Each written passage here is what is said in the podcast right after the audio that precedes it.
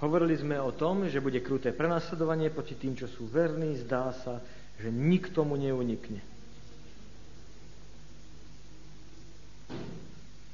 V určitom zmysle 14. kapitola zjavenia je rozvedením verša Matúš 24.14.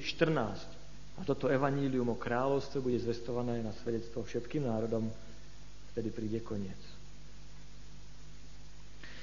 Takisto táto časť je určitým zvratovým bodom preto, lebo doteraz Ján rozoberal udalosti, ktoré sa týkali historického obdobia, minulosti.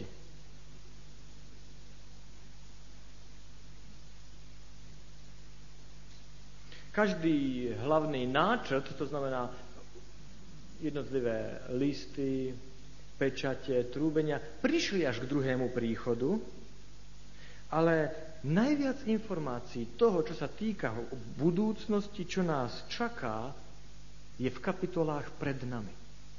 Kapitoly, ktoré boli dozadu, boli historické. Od tohto bodu zjavenie sa bude zaoberať vecami, ktoré sú ešte v budúcnosti, ktoré sa nestali. No a okrem toho, zjavenie 14 opäť je založené na slovách Daniela, jazyk zničenia Sodomy a Gomory. A tak obrazy do starého zákona sú symbolom toho, čo čaká Božie deti v budúcnosti. Náčrt, verše 1 až 5, verná skupina, tí, ktorí zostali Bohu verní, verše 6 až 14, varovania, posledné varovné Božie posolstvo, verše 15 až 20, druhý príchod, dve žatvy. To sme si už dávali.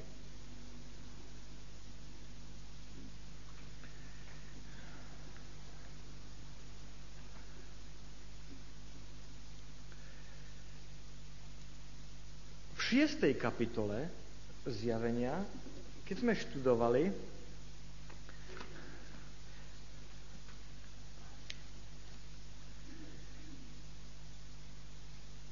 bola šiesta pečať, zemetrasenie, slnce zčernalo, nebeské hviezdy padali a vtedy kráľovia zeme, veľmoži, boháči, vojvodcovia, mocní, idú k vrchom a skalám, hovoria, padnite na nás, pretože prišiel baránok, ten, ktorý sedí na tróne a baránok.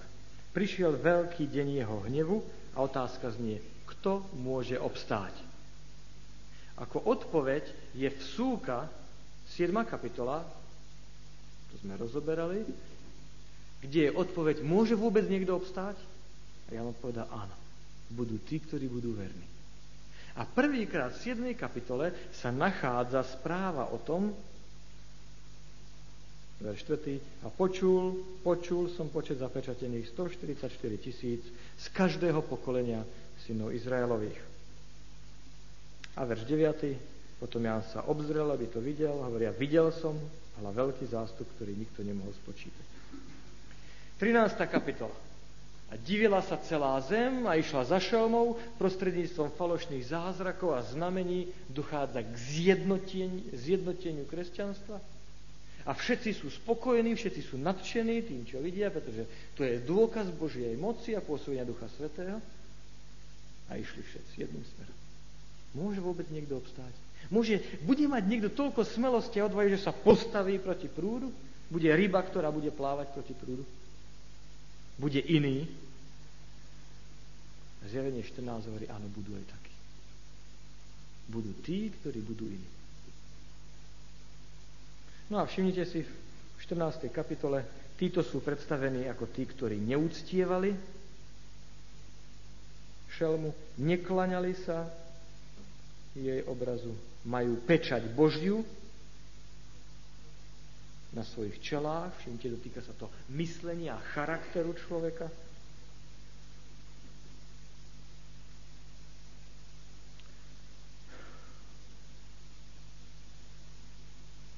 dáme dohromady, o tomto, tejto časti sme už hovorili v 7. kapitole, preto sa nechcem pri nej veľa zdržovať. Už tam sme hovorili, že keď sú z každého pokolenia Izraelovho, musíme sa pýtať, kto je skutočný Izraelita.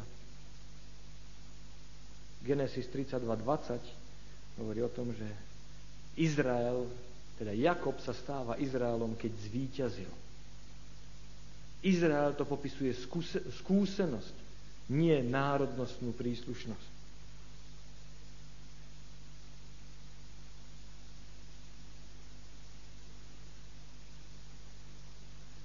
144 tisíc, toto, táto skupina, číslo, bolo v kres, dejinách kresťanstva predmetom veľkých diskuzí, sporov a rozdelenia. Už sme si povedali, v zjavení čísla znamenajú kvalitu.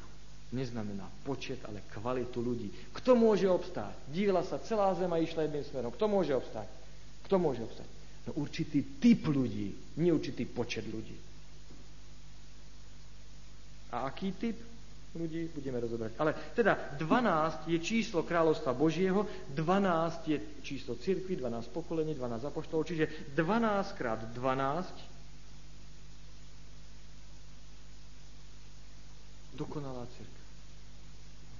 Budú tí, ktorí budú dokonale verní Pánu Bohu. No a krát tisíc, tu máte tie texty Exodus 18, 21, 25, 4. Mojžišova 31, 14, 48, 52, 54. No a 1. Samuelova 18, 13 hovorí o tom, že Dávid bol vedúci nad tisícmi. Micháš 5.2 a ty Betlehem Efrata, ty spomedzi tisícov júdových s teba mi výjde princ. No. Tisícka je dávaná do súvislosti s princami. Kto môže obstáť? No, dokonalá církev. Bože, to sú tí, ktorí sú skutočnými princami. Skutoční synovia kráľa. Ano. Ideálne zorganizovaný vnútorná dokonalosť. No, sú z pokolenia Izrael, nie, Galatianom 3.29 jasne hovorí, všetci, ktorí prijali Krista, sú semeno Izraelova. Rimanom 2.28.29 aj kresťan je Izraelita. Slovo Izrael v zjavení je práve tak symbolické ako Sodoma, Egypt, Jeruzalém alebo Babylon. Ak Jeruzalém neznamená mesto, Babylon neznamená mesto, ani Izrael nemôže znamenať národ. Egypt, Sodoma, pamätáte si v 11. kapitole, neznamenalo geografickú geografické určenie. Víťazstvo nad satanom a nad hriechom je témou celej knihy a nie národnostná príslušnosť.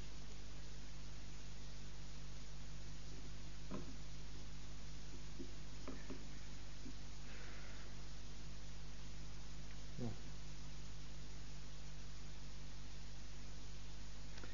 Samozrejme, ak je symbolické číslo, tak ak chceme byť dôslední, no tak symbolické je aj meno na čelách, čo znamená meno v starom zákone, symbolom charakteru.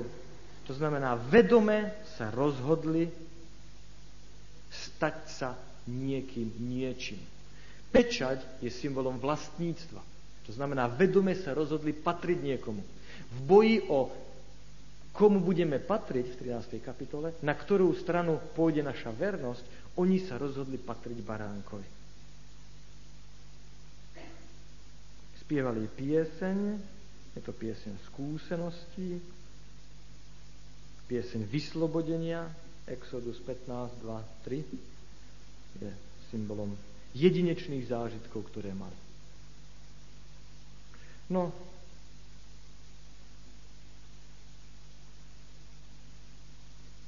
Je tam samozrejme slovo panenci, čo to znamená, zjavení, čo to znamená. Celibát? Nie. Znamená to zdržali, alebo zdržali sa poškvrňujúceho spojenia so svetom. Viete, že nevernosť je v starom zákone predstavená ako smilstvo. Žalm 73, 27, Hozeáš 4, 14. V tomto sa odlišujú od Babylona. Tí, ktorí sú na strane druhej, sú všetci označení ako smilníci. Rozumej, duchovne, nie fyzicky. Však aj tí druhí sú kresťania, ktorí berú vážne svoje kresťanstvo. No tu sa jedná o neveru voči Bohu. Snad len toľko. Mohli byť súčasťou Babylona títo ľudia, pretože sú rôzne ľudia, majú rôzne názory a tvrdia, že 144 tisíc môže patriť len ten, kto sa v tom narodil a teda nikdy sa nepoškvrnil so svetom a s falošným učením. Nie. 18.4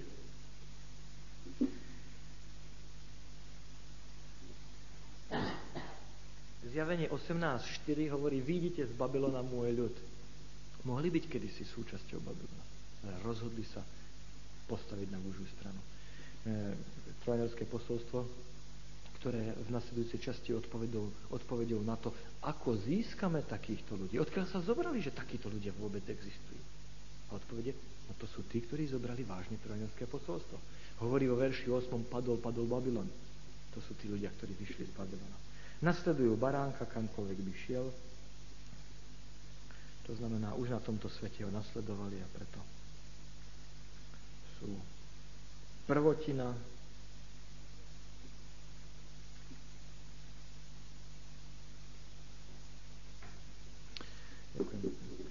Prvotina je, ide o termín zo žatvy. Prvý snopok sa vždycky prinášal ako obeď Bohu a keď bol prinesený prvý snopok, potom bola požatá celá žatva. Všetko prvorodené patrilo hospodinovi, 2. Mojžišova 34.22. Bolo sveté hospodinovi, to bol Boží diel. A tak aj 144 tisíc. V zmysle, keď satanové zvody boli najväčšie, keď všetko svedčilo proti tomu, že nie je možné v takomto zvode obstáť, oni sa úplne odovzdali Bohu. A v tomto sú zvláštna skupina. Skúsenosti, ktorú prežili. V ich ústach nebola najdená lesť, no a sme. Pritom príslovie 6.16 hospodin nenávidel stivý jazyk. Takisto, čo to znamená? V ich ústach nebola najdená lesť. Spomínate si, keď ste mali 4 roky a maminka sa pýtala, kto zobral z týchto keksíkov, vidím, že jeden chýba na stole. A povedali ste, ja nič, nikto, ja muzikant takže nemáte už šancu, áno? No pretože človek to počúva, tak, bratia a sestry, sme už takí dokonalí, áno? Nehodnotí výkon, ale hodnotí dokonalosť charakteru. Znamená rozhodnutie sa patriť na Božiu stranu. Nie to, že niekde v minulosti vášho života nie je možné nájsť nejakú škorenku. O tom vôbec nejde. Čo chce povedať táto časť písma, prečo tu je? preto, aby nás povzbudila. Nikto nemusí byť stratený. No a najbližšie, keď prídem do vašich zborov, tak chystám sa kázať kázeň o 144 tisíc, už, už ju nosím za dva mesiace v hlave, tak už ju začnem dávať na papier. Pretože mnohí ľudia povedia, ja v škole som bol vždycky trojkár, tých premiantov som moc rád nemal, ja nepotrebujem nejakých 144 tisíc, mne stačí, keď sa v poslednej chvíli nejakou bočnou bránou do neba vtisnem a tí najlepší nech proste sú tam. Nie, bratia a sestry, buď budeme 144 tisíc, alebo tam nebudeme vôbec. Všetci vykúpení, ktorí prežijú v dobe, všetci, ktorí v dobe konca zostanú verní, buď budú 144 tisíc, alebo tam nebudú. Jediná možnosť je byť 144 tisíc. A necháme si najnokedy, že každý z nás na to má a každý z nás tam môže byť. Dobre. Čím sa to stalo? Ďalšia časť, verše 6 až 12. Čím sa to stalo, že niekto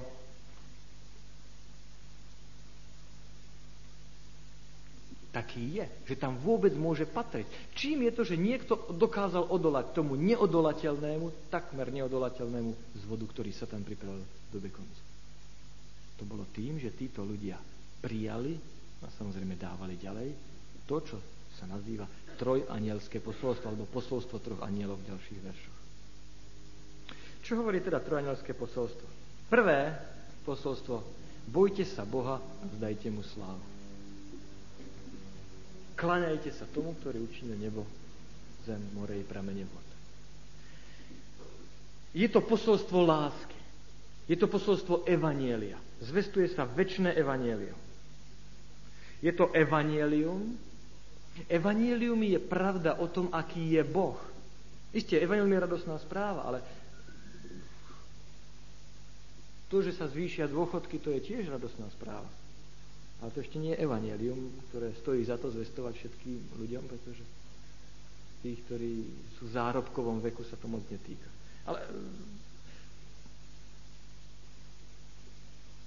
Evangelium je správa o tom, aký je Boh. Akým spôsobom mohli tí ľudia obstáť, lebo povedali, toto nie je práca Božia. Hej, tvárov v tvár, vis tým zvodom a zázrakom a donúcovaniu pravej bohoslužby, povedali, ale takto Pán Boh nepracuje. Prečo? No pretože poznajú Evangelium. A čo je Evangelium? To je pravda o tom, aký Pán Boh je, aký je jeho charakter, a akým spôsobom riadi vesmír. A toto evanelium je väčšné.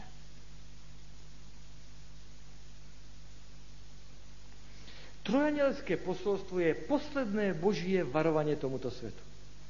A tým používa zaujímavý jazyk. Slova tretieho aniela sú jedny z najsilnejších slov, ktoré, ak, aké vôbec v písme svetom nachádzate. A prečo? Pretože Pán Boh chce povedať, toto je vaša posledná možnosť, prosím vás, zoberte to vážne. Pretože ak to teraz prehliadnete, ak teraz prejdete cez už nebudete mať novú možnosť. A keď ľudia odmietajú túto šancu, tretie anielské posolstvo hovorí, ale ten koniec bude tragický. Potom ani Pán Boh vám nemôže pomôcť. Boh nemá spôsob, ako by zmenil vaše rozhodnutie.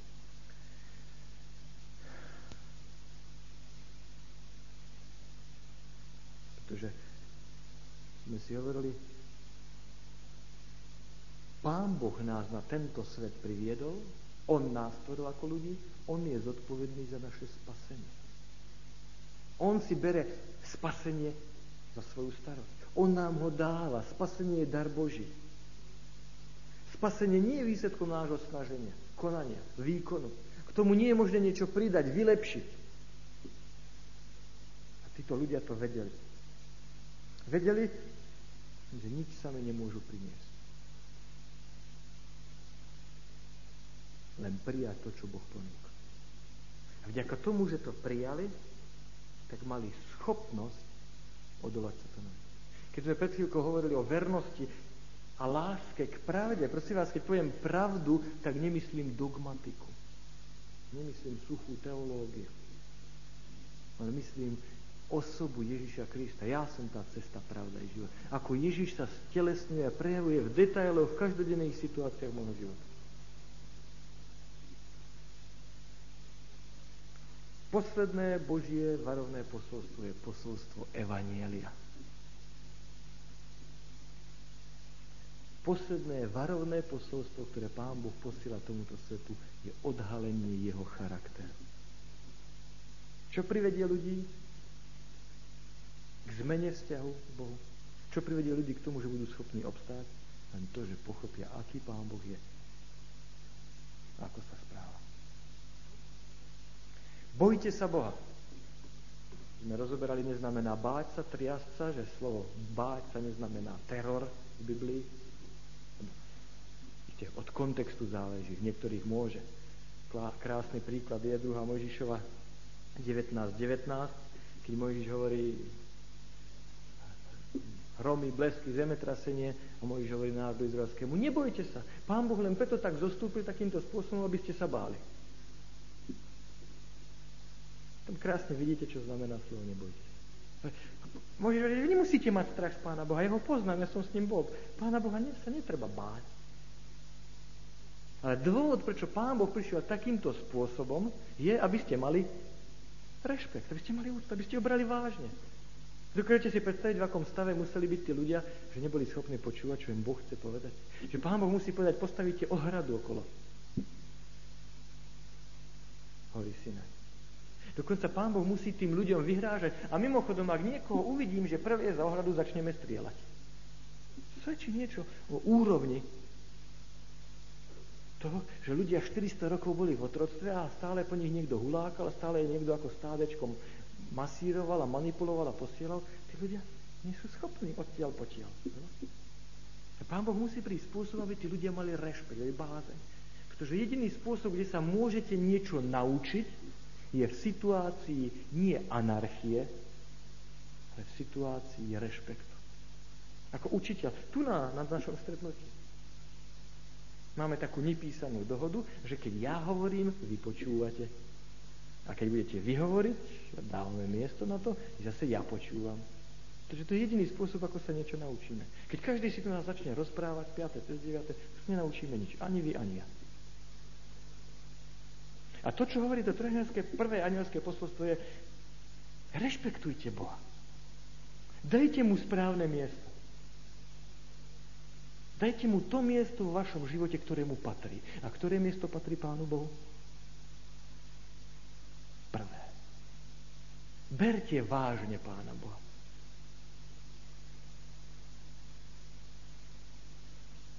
Prečo ho máme brať vážne? Pretože je stvoriteľom. To znamená, musí existovať autorita, ktorá je vyššia než len ja. Ak ja som tou poslednou autoritou, tak, tak vás sa tam zvedie, tak vás sa tam oklame. Prečo? Lebo vy a ja na ňo nemáme. On je od nás chytrejší. A sme si hovorili, on to veľmi záhodne hovorí. On v tom robí, on v tom bojí o mysel, o idei. Nepríde priamo a povie, tak ja som vás prišiel oklamať. Toto je môj podvrh. Nie. On to vyzerá všetko ako. Ak nemáte autoritu, ak nemáte meter, ak nemáte autoritu vyššiu než svoju hlavu, ak nemáte meter normovaný, ktorým to odmeriate, tak ste stratení. To je to, čo hovorí prvé anielské posolstvo. Berte Boha vážne. Dajte mu správne miesto. Rešpektujte ho. Priznajte, že on ako stvoriteľ má právo niečo určiť, niečo povedať. Povedať, toto je dobré a toto je zlé. Pretože v našom prístupe, ako sme si hovorili, my všetko meriame empiricky. Na základe svojich pocitov. Lenže tí, ktorí sa rozhodovali empiricky v živote, ja to cítim, je to tak, tí sú v 3. kapitole sklamaní, pretože prvnež prišiel príchod Krista, prišiel príchod Satana. Tí sú zvedení, oklamaní.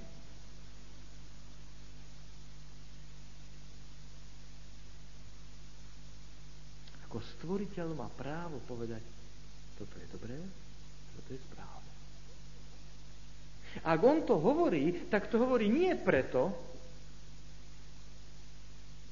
že nás chce si vyskúšať, či to budeme brať vážne. Nie preto, že mu robí radosť, aby bazíroval na detailoch, ktoré sú pre neho dôležité, ale inak sú irrelevantné, ale preto, že Pán Boh nám vždycky odhaluje zákonitosti vesmíru. Ako to chodí. A sme späť pri zákone. Hovorí, Klanejte sa tomu, ktorý učinil nebo, zem, more i pramene vod. Čo tam počujete? Stvoril nebo, zem, more i pramene vod? Všetko? Všetko? Áno. Stvoriteľ všetkého. Kde v Biblii sa nachádzajú tieto slova? Lebo ja som stvoril more, zem. V Božom zákone. V Božom zákone, v štvrtom prikázaní. Dobre, než sa vrátim späť k tomuto, poviem ešte pár slov k druhému prikázaniu. Padol, prepačte, k druhému e, posolstvu. Padol, padol Babylon. To je opäť evanielium. Nie je možné, aby e, evanielium sa skončilo prvým posolstvom a potom išlo niečo iné. Evanielium pokračuje. Aké je starozákonné pozadie tohto? Pád Babylóna za Círa. Pád Babylona pre Židov, ktorí boli v zajatí, znamenal čo? Oslobodenie. Keď zaznelo po tom, čo Círus dobil volanie padol, padol Babylon, pre Božie deti to bola, bola to aká zväzť? Bola radostná zväzť, to bolo evanieli. Prečo? Lebo sa môžu vrátiť domov.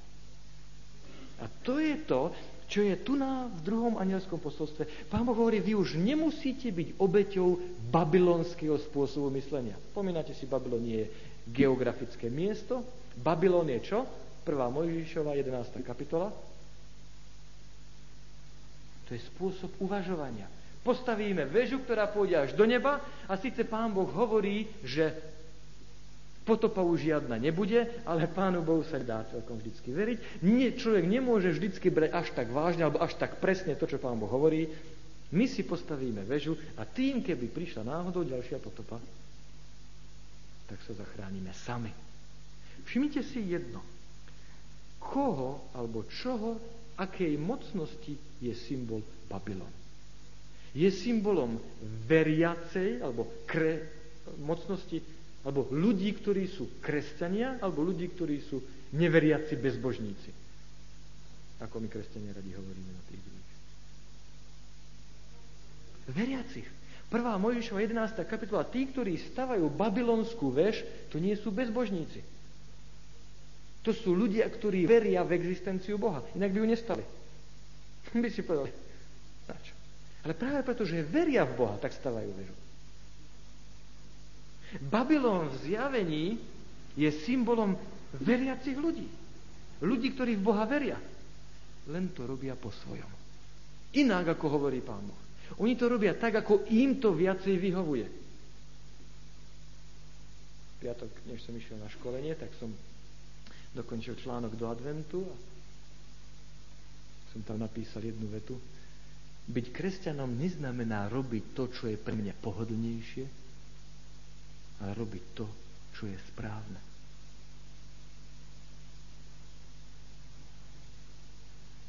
Babylon znamená, tí ľudia veria v Boha, veria v jeho existenciu, veria v jeho moc, veria v jeho silu. Oni veria, že je schopný ďalšiu potopu priniesť na svet. Preto stávajú väžu ale nepoznajú jeho charakter, nedôverujú mu. Preto povstáva.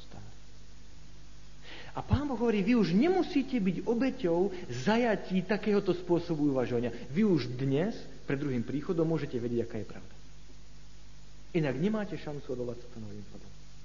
A preto druhý príchod prichádza až po svetošírom zvestovaní Evanielia. A toto Evangelium má oslobodzujúci charakter oslobodzuje z okol Babylona. Spôsobov uvažovania, ktoré Babylon vložil. No a tretie posolstvo.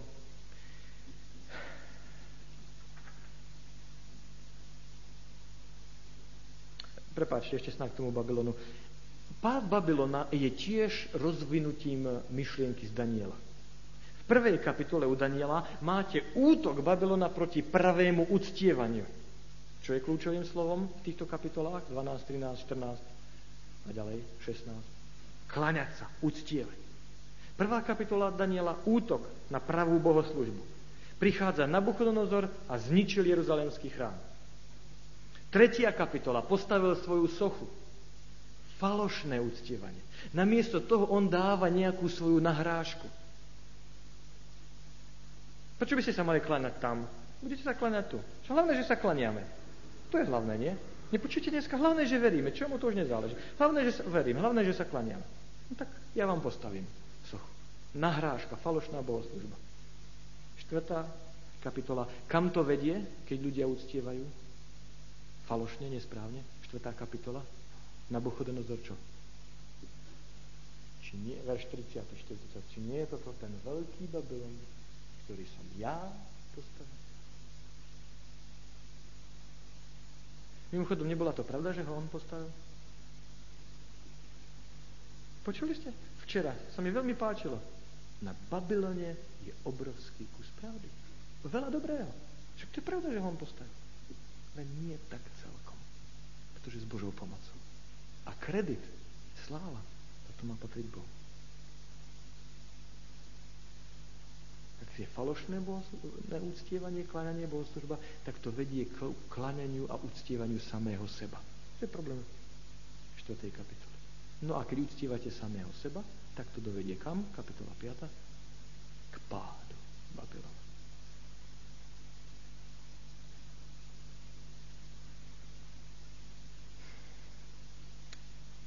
Ja si nebudem rozoberať tu tie jednotlivé kapitoly Daniela, myslím, že väčšina z vás to pozná, alebo môže ktorí nepoznajú, môžu to na seminári Daniela sa s tým zoznámiť. Útok na pravú bohoslužbu, nahrážka bohoslužby pravej bohoslužbou falošnou, uctievanie seba samého a pád. Tak to chodí, hovorí Daniel. To nám hovorí aj to, že to platí nielen obecne pre spoločenstvo a svet, ale to platí aj na osobnej úrovni. Viete, Úpadok duchovného života začína vtedy, keď ľudia strácajú radosť z bohoslužby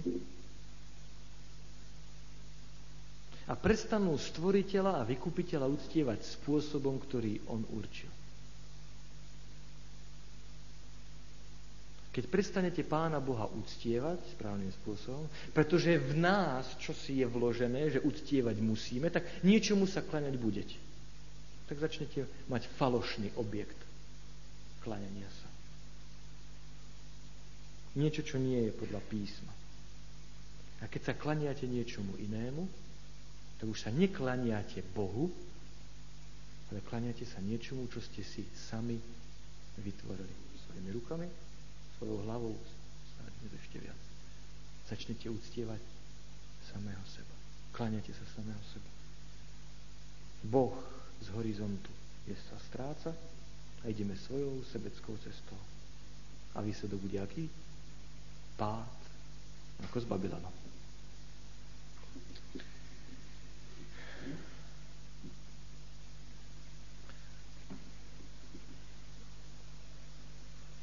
O čo ide? Čo to znamená znamenie Božie a pečačelné? V 3. v 13. kapitole, na akom, zá, tak, takto, na akom základe bude možné rozlíšiť tých, ktorí patria Bohu a ktorí nie? Už sme povedali 13. kapitola, verš 4., 14. kapitola, verš 6. Kľúčové slovo v týchto kapitolách je klaňanie sa, uctievanie. Prvá otázka, ktorú si kladieme, ako sa máme k Pánu Bohu priblížiť? Potom, čo sme zistili, že existuje, čo sa dozvedáme, aký je. Šelma zaútočila na prvú dosku zákona. Prečo? Pretože prvé prikázanie hovorí, nebudeš mať iných bohov predo mnou. Nebudeš mať iných bohov okrem pravého Boha. Ale drak, šelma i falošný prorok predstavili falošnú trojicu. Druhé prikázanie hovorí, že nebudeš sa kláňať obrazom.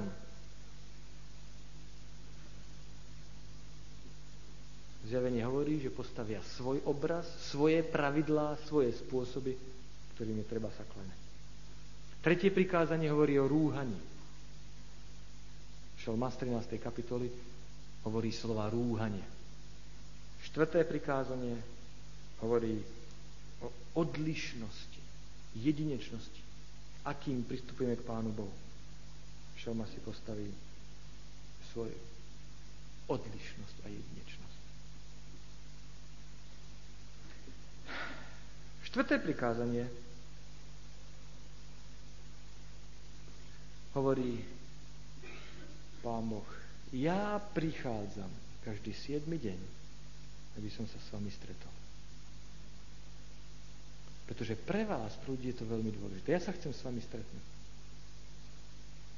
Tragédia nás ľudí je, že väčšina z nás povie, ale my prídeme na stretnutie vtedy, keď sa to hodí nám.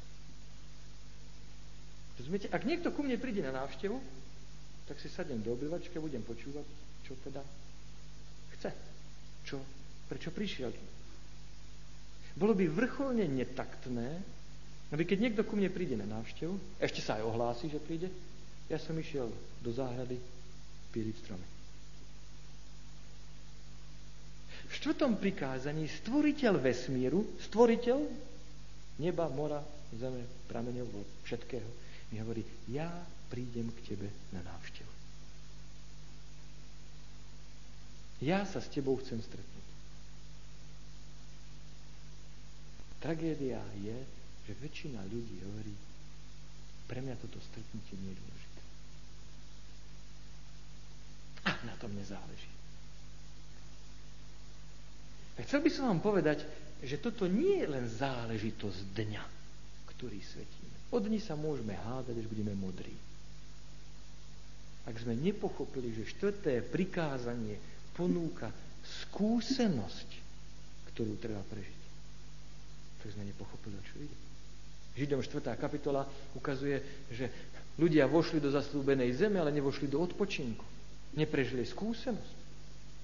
Je možné zachovávať správny deň a nevstupovať do skúsenosti.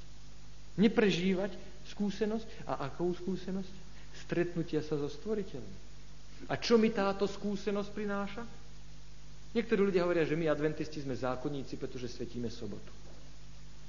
Čo, čo nie je pravda. Za prvé, zákonník nie som tým, čo robím, ale prečo robím určité veci. Ja som ochotný pripustiť, že niektorí medzi nami adventistami sú zákonníci, pretože robia niečo preto, aby. Možno, že sú adventisti, ktorí svetia sobotu, aby boli spasení, aby boli lepší a podobne. Ale to je zákonníctvo, samozrejme. Ale ľudia, ktorí tvrdia, že my sme, adven, my sme e, zákonníci preto, lebo svetíme sobotu, nikdy neuvažovali nad zmyslom soboty. Pretože keby uvažovali, tak by pochopili, že sobota je znamením čistej milosti. Sobota mi hovorí, že keď prichádza západ slnka, pretože vieme, že, Biblia sa, že v Biblii deň sa začína západom slnka, ja stojím pred Pánom Bohom s prázdnymi rukami. A Pán Boh mi hovorí, Daniel, odlož všetku svoju prácu. Prečo?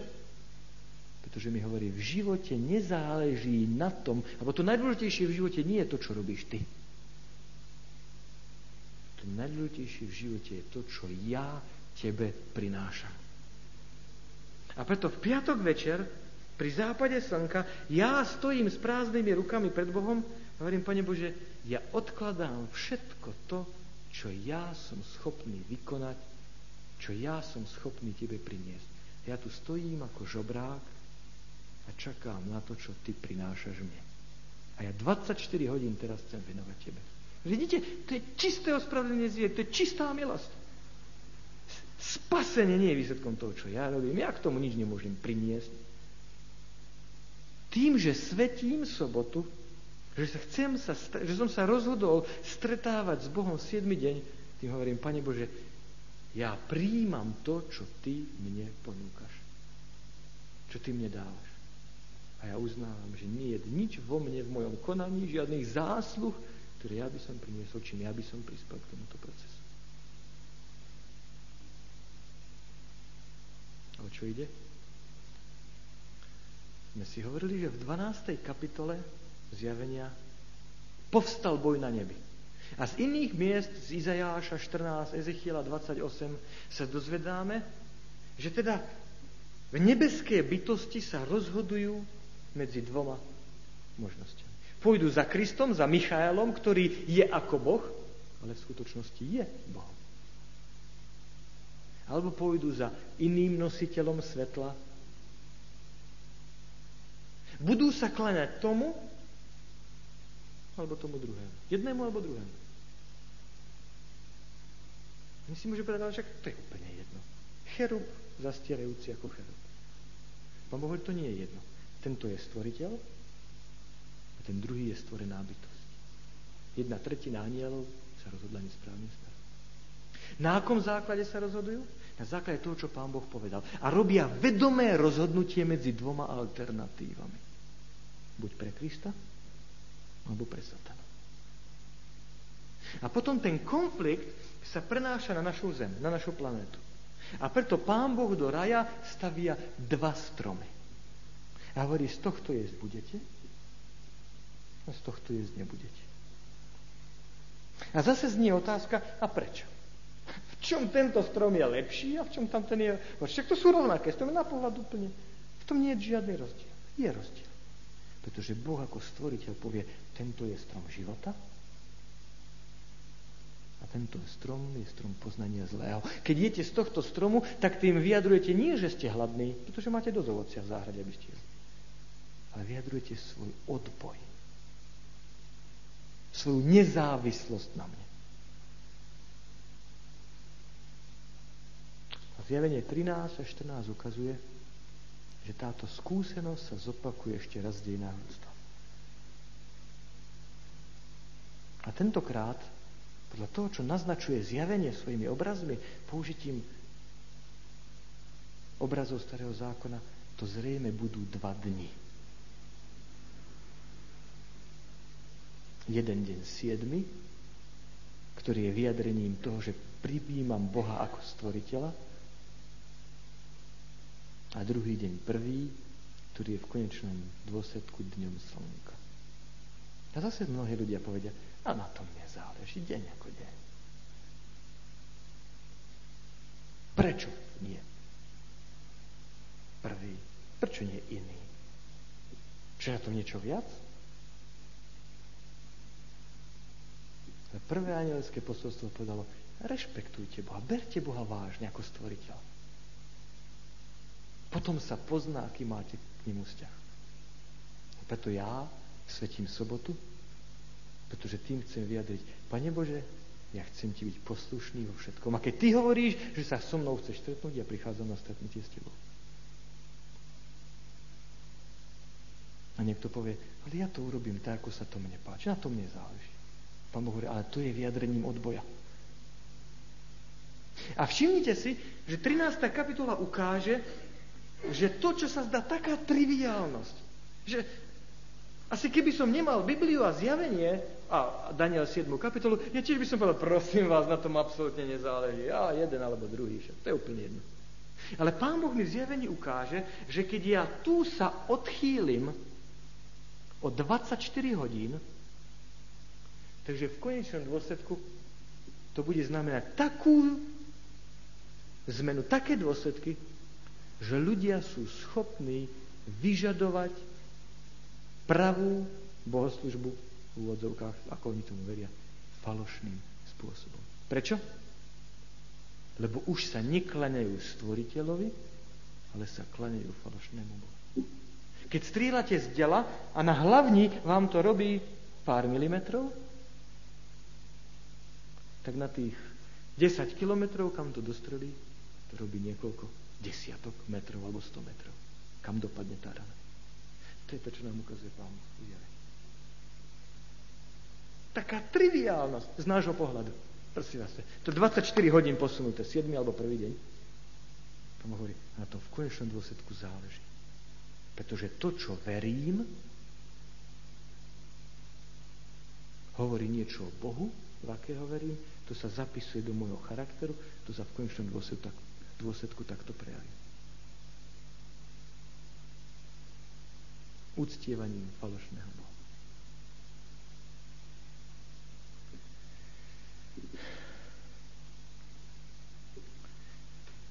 Tretie anielské posolstvo sú najvážnejšie, najsilnejšie slova, aké v Biblii nájdete. Pán Boh apeluje. Môžem to povedať ešte jasnejšie. To, o čom hovoríme, je vážna vec. Hovorí sa tu o vymiešanom a nemiešanom hneve. Žám 75. verš 8 hovorí, že miešanie vína znamená namiešanie prísad, ktoré sú jedovaté. A na druhej strane nemiešané, na to potrebujete vedieť, že Židia, keď vytlačili hroznovú šťavu, tak ju uvarili, až z nej vyvarili vodu na hustý sirup a ten potom riedili vodou, aby mohli piť. Čiže nemiešané zase je symbolom toho, že to víno je neriedené. Verš 10. hovorí o ohni a o síre, čo je jasne odkaz na Sodomu a Gomoru.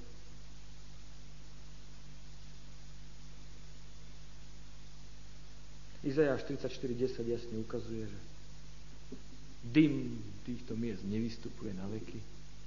Pán Boh hovorí, povedzte, ako jasnejšie, zretelnejšie ja vás môžem upozorniť na to, ak idete týmto smerom, má to katastrofálne dôsledky. Záver.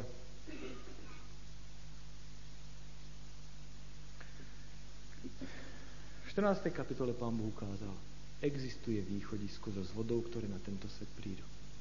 Budú tí, ktorí zostanú Pánu Bohu verní. Ale tí, ktorí zostanú verní, verš 12, sú tí, ktorí sú trpezliví, Pán Boh mne dneska nemôže pomôcť z každého môjho problému. Nemusím vidieť riešenie a odmenu odplatu svojej vernosti. Ale to sú tí, ktorí berú vážne zákonitosti vesmíru, berú vážne a prikázania, majú vieru Ježišovu. Veria, ako veril Ježiš. A Ježiš Kristus bral vážne aj štvrté prikázanie. A preto chcem do tejto skúsenosti s Ježišom Kristom vstupovať na každý deň a rešpektovať aj 7. deň, ktorý on predstavuje ako zvláštne stretnutie sa s ním. Aby jedného dňa sme všetci na Sione s baránkom spievali piesň vykúpených. Myslom toho všetkého, posolstva väčšného evanelia, posolstva o súde i toho hrozného varovania tými silnými slovami, ktoré Pán Boh hovorí. Ale Pán Boh, ak to je treba, aby ľudia počuli, tak zahrmí, za, spraví zemetrasenie. Pretože aby získal si pozornosť ľudí. Povie, ta, použije na konci vekov takéto silné slova, aby tak ozeášovsky povedal, čo viac mám urobiť pre vás, ako sa ťa mám zdať, ako ťa mám vydať, ako inak vám to mám povedať. Na tomto strašne záleží. A zmysel toho všetkého je priviesť nás k tomu, k rozhodnutiu. Áno, Boh musí byť na prvom mieste môjho života. To je záver, ktorý som ešte nejak nedopovedal a ktorý patrí k tomu. Boh na prvom mieste môjho života.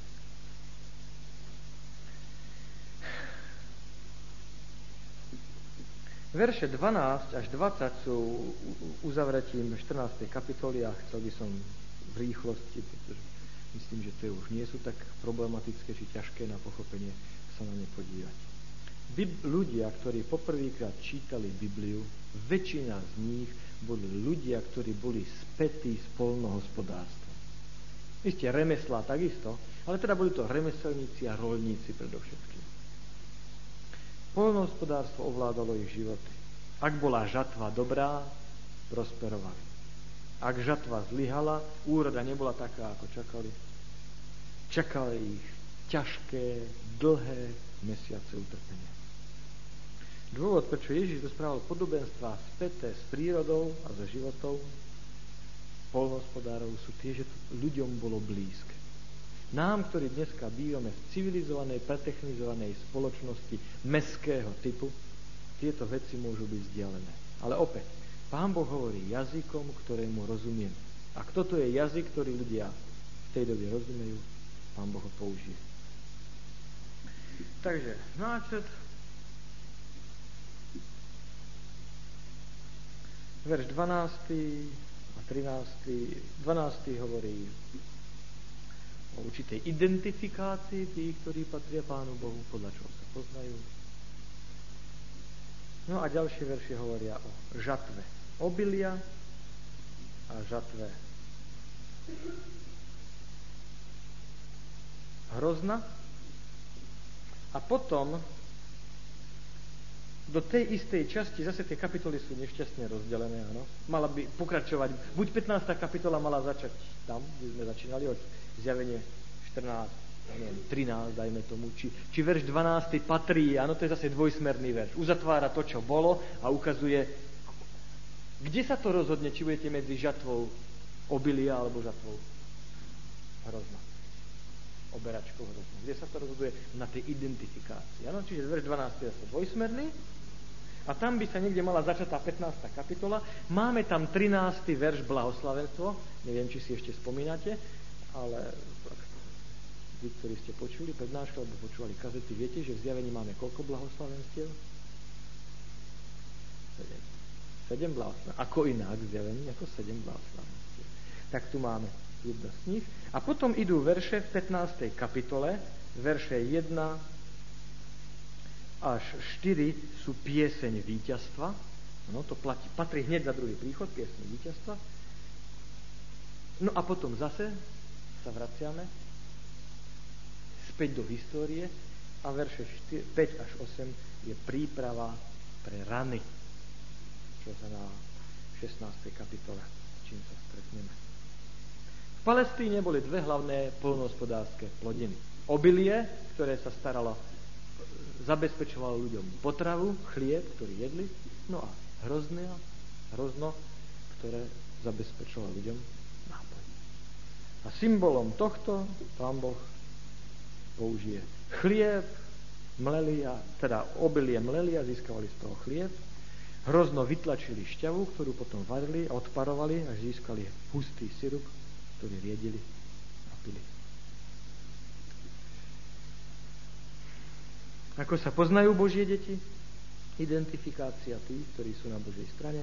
Verš 12. Tu je trpezlivosť svetých, tu tí, ktorí zachovajú prikázania Božie a vieru Ježišov. Všimnite si opäť tú vyváženosť. Ja som už v tomto veršu povedal svoje poznámky a vysvetlenie tej predchádzajúcej časti. Zachovávajú prikázania Božie. Nemôžete tam dať bodku.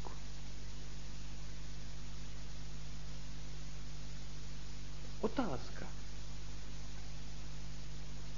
ktorú nám Biblia kladie a na ktorú nám náboženstvo ukazuje, nie je ani tak, čo robíte, ale prečo robíte, čo robíte.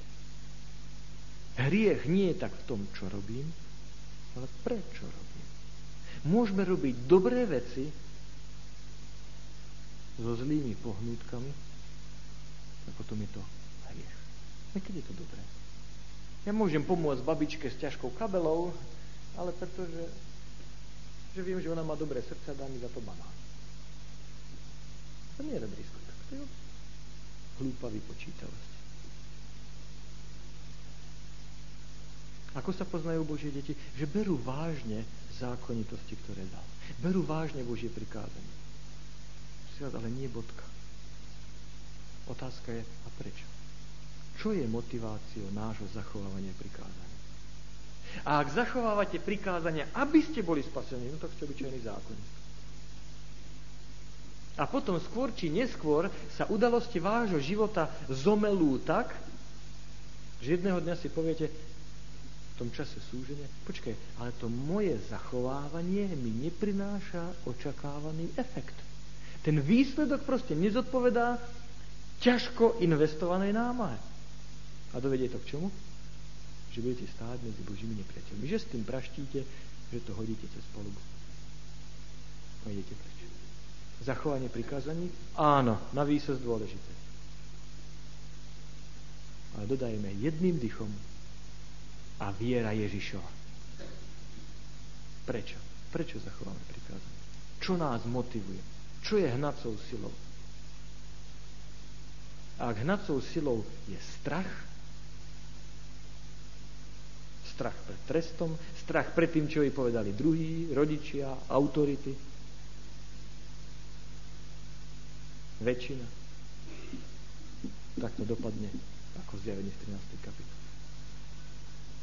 Ak hnacou silou je odmena, aby som tým niečo získal, tak to dopadne tak, ako 13. kapitola hovorí.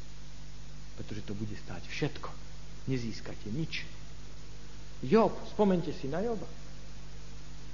To, že veril v Pána Boha, ho stálo všetko. Za čokoľvek sa modlil, o to prišiel. Jeho žena mu hovorí, počúvaj, ja som myslel, že to náboženstvo to má byť dobrý kšeft. Ono to nič neprináša. Poďme to cez palubu. Ja hovorí, nie, nie, nie, preto ja neslúžim Pánu Bohu kvôli tomu, čo z toho mám. Ja slúžim Pánu Bohu kvôli tomu, aký je. A Satan hovorí v úvodných kapitolách, snad si nemyslí, že niekto ti tam dole na zemi slúži kvôli tomu, aký si, kvôli tomu charakter. Ak ti niekto slúži, tak má len dve, dva dôvody, dve príčiny sú to, prečo stoja na tvojej strane. Buď si ich tak vystrašil, že majú strach pred tebou ako sudcom celého vesmíru, že majú rozklepané kolená a neodvážia sa konať zlo. Hej, ospravedlenie zo strachu. Čo, keby ma videli? Čo, keď sa na to príde? No lebo prečo ti slúži Job? No jasné, však má to Vy sa mu dobre darí, ohradil si ho požehnaniam a aby nie, keď mu to vynáša. A, a pán Boh, pretože to do dôkazov, musí pred celým vesmírom ukázať, že pravdu má on a nie Satan. A ako to dokazuje? Prosím, rob si s ním, čo chceš. 13. kapitola. Bolo jej dané. Rob si, čo chceš a ukáže sa, kto mi slúži, prečo a ako. Zo strachu, z vypočítavosti. Ste na vedľajšej kolaj. Ste mimo. Kvôli čomu slúžime Pánu Bohu? Kvôli čomu zachovávame prikázanie? Pretože slúžime veľkému Bohu, ktorý má silu, moc i právo nás odmeniť a potrestať? Jedného dňa sa budete modliť ako ja. Na vaše modlitby budú nevypočuté. Tak sa to bude zdať. Nepôjdu vyššie ako k plafónu. A ľudia si povedia, tak ja som to skúšal, nikam to nevedie, končím. A tam sa ukazuje vzťah. Slúžim kvôli vzťahu, kvôli charakteru, alebo kvôli tomu, čo to prináša. To je tá identifikácia tých, ktorí budú na Božej strane. To bude generácia Jobov. To bude skupina Jobov. Na základe čoho budú mať takýto vzťah k Pánu Bohu? A ako ho získajú? Na základe pochopenia Božieho charakteru. A nič nám neodhaluje charakter Boží jasnejšie, než Ježiš, jeho život a dielo a smrť Kristova na kríži, než Golgotský kríž. A symboly, ktoré nám ukazujú, a jeden z nádherných symbolov stvorenia a vykúpenia je čo? Sobota, ktorý sme práve spomínali. Z toho ktoré pochopili, to vyprodukovalo taký ľud. Všimnite si, to, že pochopili pravdy, prinieslo skúsenosť, pre, e, zážitok, prežívanie určitým spôsobom.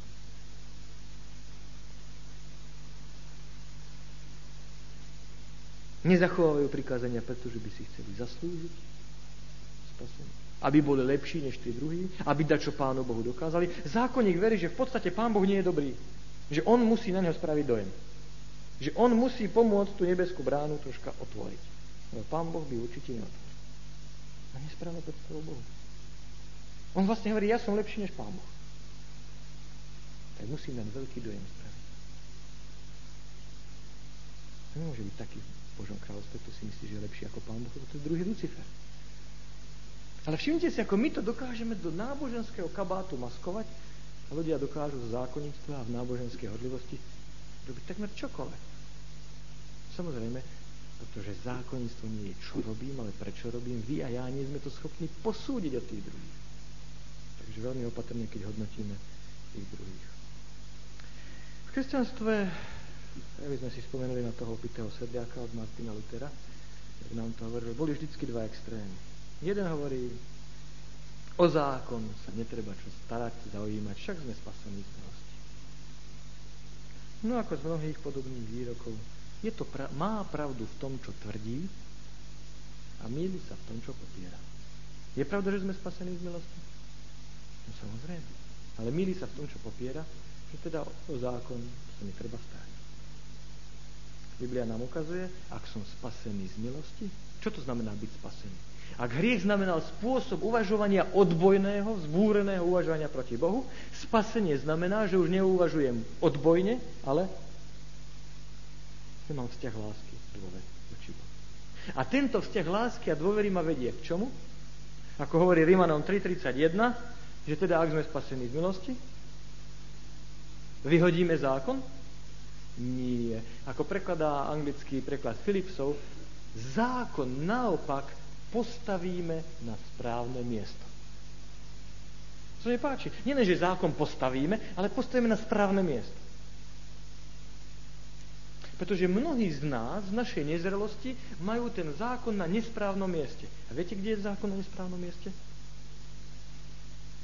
Keď je na, dos- na doskách. No? Obraz na stene. A potom sa musíte ráno pozrieť, ja som nič také nepovedal, áno. Skúsiš mi to tam...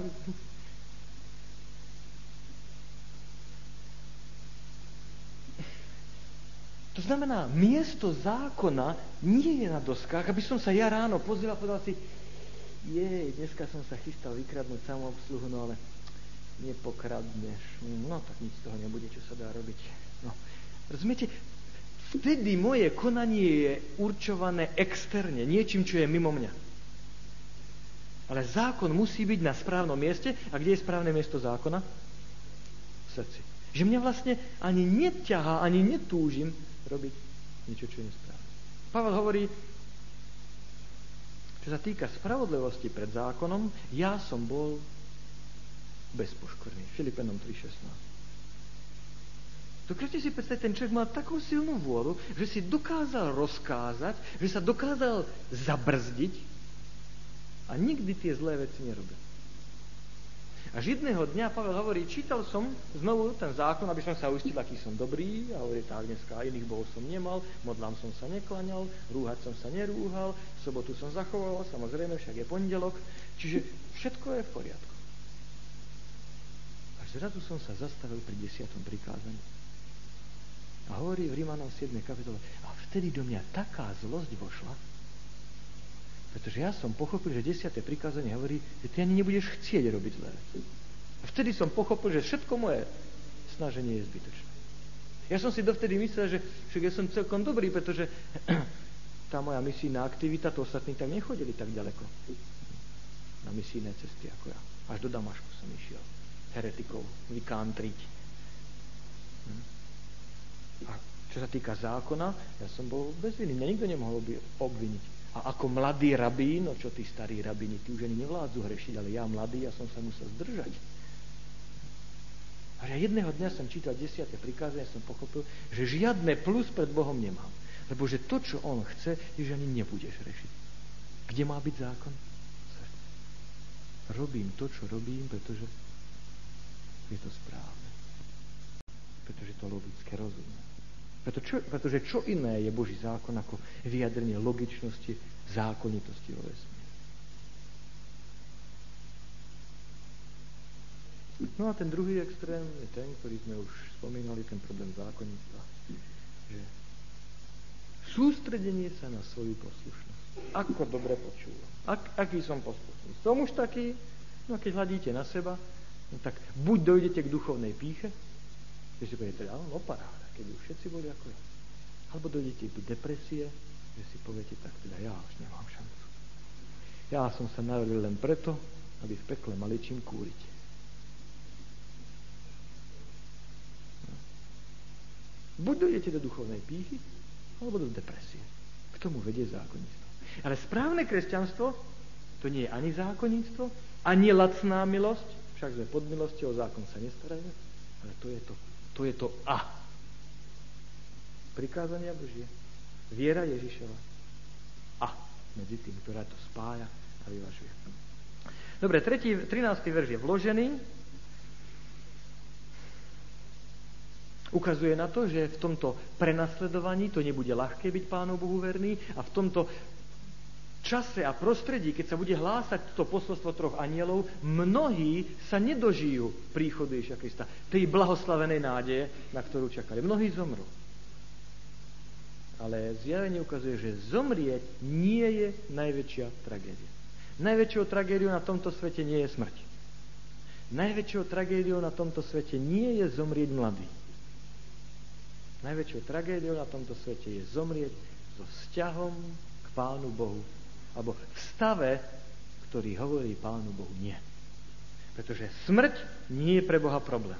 Pán Boh je schopný človeka vzkriesiť. Ale ak ste zomreli, tým, že ste navykli hovoriť Pánu Bohu trvale nie, nie, nie, nie, tak ani všemocný stvoriteľ vesmíru s vašim srdcom nemôže urobiť nič. Aj keď zomreli, o odmenu neprišli. Môžu byť šťastní.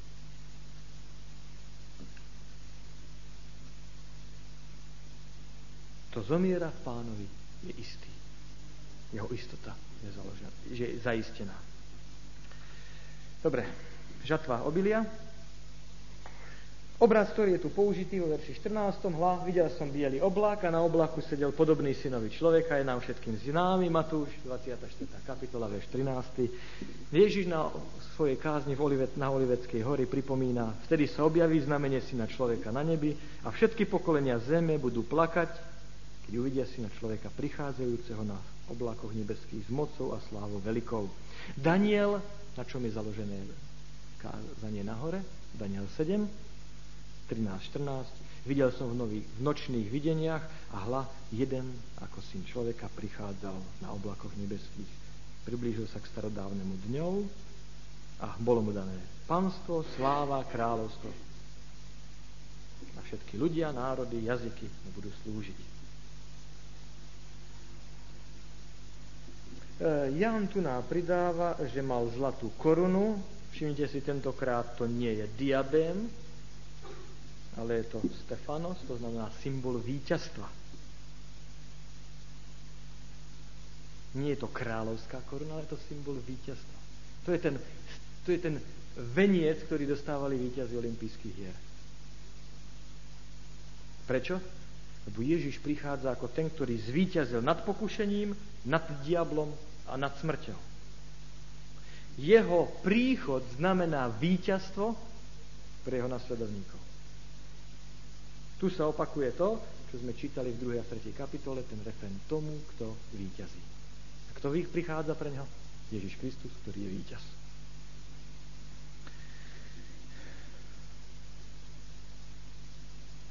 Prichádzajú dve žatvy, žatva obilia, hodil svoj kosák na zem, požatá bola zem, zhromaždenie obilia do stodvol, do nebeského kráľovstva, Matúš 13. kapitola, verš 38, Kristus v podobenstve o pšenici, to hovorí, akurát v zjavení už nie je to kúkol, ale je to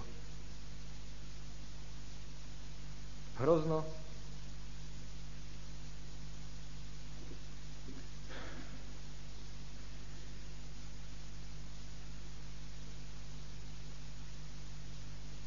Samozrejme, hrozno, keď bolo zrezané, tak sa hádže do lisu, aby sa vytlačila šťava, a preto verš 19. hovorí, aniel hodil svoj srd na zem, kosák orezal vinicu zeme, hodil do veľkého lisu hnevu Božieho. Jasne symbolická reč, metafora, si vás musíme vykladať zase hnev Boží. Ja? Pán Boh je celý rozúrený, prečo si to dovolí? Nie, Pán Boh hovorí, ja vám ale nemôžem pomôcť. Toto sú výsledky, toto je výsledok. Príchod Ježiša Krista pre jedných znamená požehnanie, a ten istý Ježiš Kristus, tá istá tvár Ježiša Krista pre druhých znamená tragédiu. V starom zákone Izajáš 63, verš 3 je použitý obraz tohto lisu. Takže Izajáš 63, 3.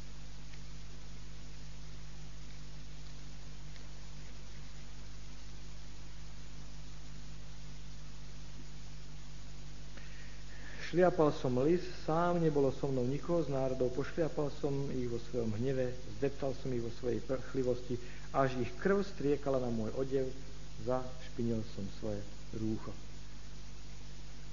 Prorok hovorí o zničení Edoma. Viete, Edom bol syn, brat Izákov, syn Abraháma, ktorý si vybral cestu od Boha preč. Výsledok je aký? Ako keď šliapete hrozno, že vyteká červená šťava, tak zašliapané, zašpinené rúcho postriekané červeným, červenou krvou. Verš 20. už sme spomenuli, keď sme hovorili o princípoch výkladu. Lis je šliapaný vonku za mestom, jasná narážka na čo? Ježiš zomrel, trpel a zomrel kde? Za mestom nahore. Golgota, Prečo?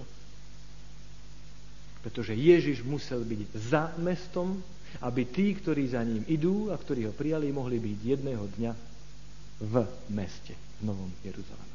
Mohli byť pustení do mesta.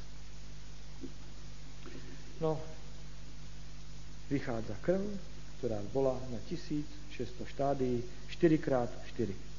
Boží ľud je opisovaný v 4. kapitole ako 12x12 a zničenie bezbožných je 4x4. Krát 100. No. Všimnite si, 12 krát 12 krát 1000, zničenie bezbožných 4 krát 4 krát 100. Nádherná symbolika. Kvalita, teda totálne zničenie, nie kvantita.